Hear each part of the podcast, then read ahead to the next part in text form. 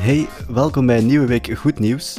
Deze week wordt er gestaakt bij de post, Samsung stelt een plooibare smartphone voor en er zijn opnieuw strubbelingen bij onderhandelingen van de spoorwegen. Opnieuw vertragingen dus. Het Nieuwsblad schrijft over wereldnieuws rond koning Albert. Het Hof van Beroep besliste deze week dat koning Albert II een DNA-test moet afleggen. Delphine Boël probeert ondertussen al 5 jaar erkenning van koning Albert te verkrijgen, maar dat was tot nu toe zonder veel succes. Het Hof van Beroep is de laatste hoop waardoor Albert in het nauw wordt gedreven. Dat nieuws werd ook massaal opgepikt door de buitenlandse pers. De Britse krant The Guardian schrijft dat het privéleven van de Belgische monarchie opnieuw op de straatstenen is gegooid. Als Albert II het vaderschap toch erkent, zal Boël aanspraak maken op de troon en waarschijnlijk ook zijn adellijke naam kunnen dragen. Je hebt het ongetwijfeld al gemerkt dat de brievenbus deze week bitter leeg is gebleven.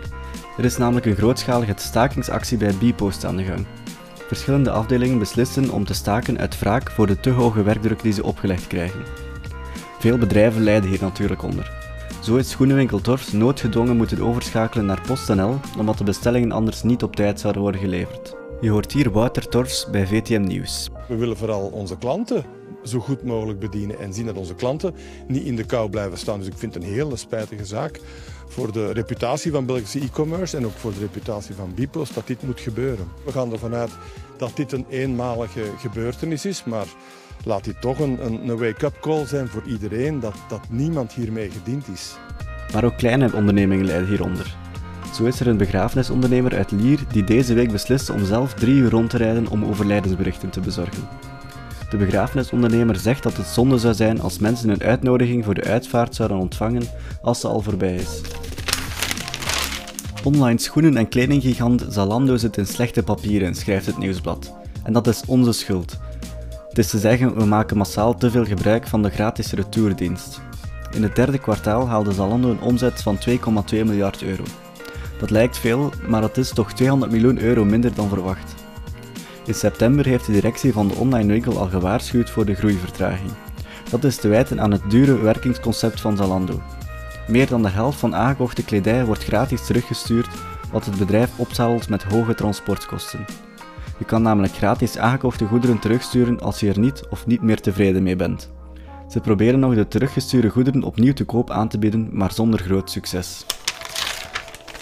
Als u vaak tijd verdrijft op YouTube, dan klinkt de naam Zoella misschien niet onbekend.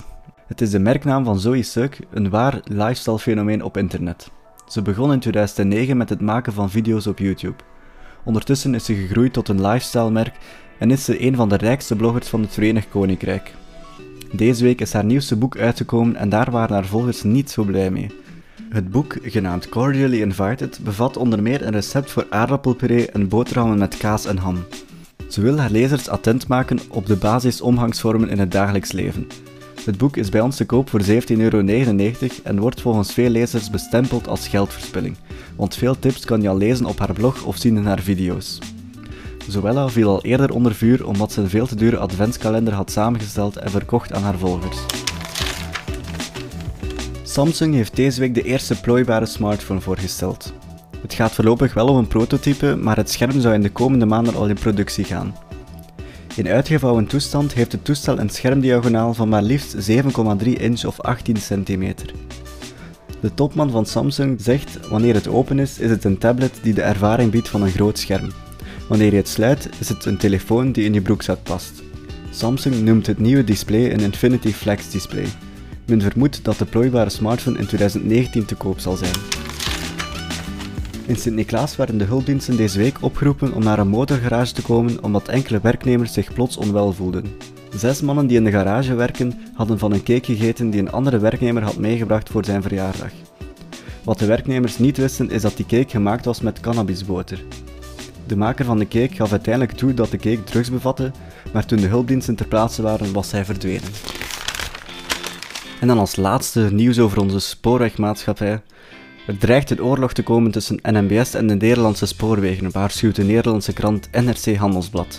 In december zou er een nieuwe treinverbinding komen tussen België, Duitsland en Nederland door het Nederlandse spoorvervoersbedrijf Arriva. Maar op het laatste moment haakt ons land af omdat het materieel niet zou voldoen aan de veiligheidsnormen. De internationale verbinding werd al in 2015 gepresenteerd en onlangs werden er nog testritten uitgevoerd.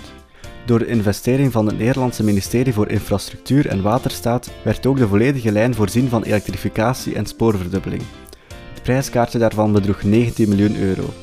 Door tussenkomst van minister van Mobiliteit François Bellot zal de trein echter niet verder rijden dan Maastricht, wat eerst niet voorzien was. Nu zegt ook de woordvoerder van Bellot dat België voor geen millimeter zal toegeven.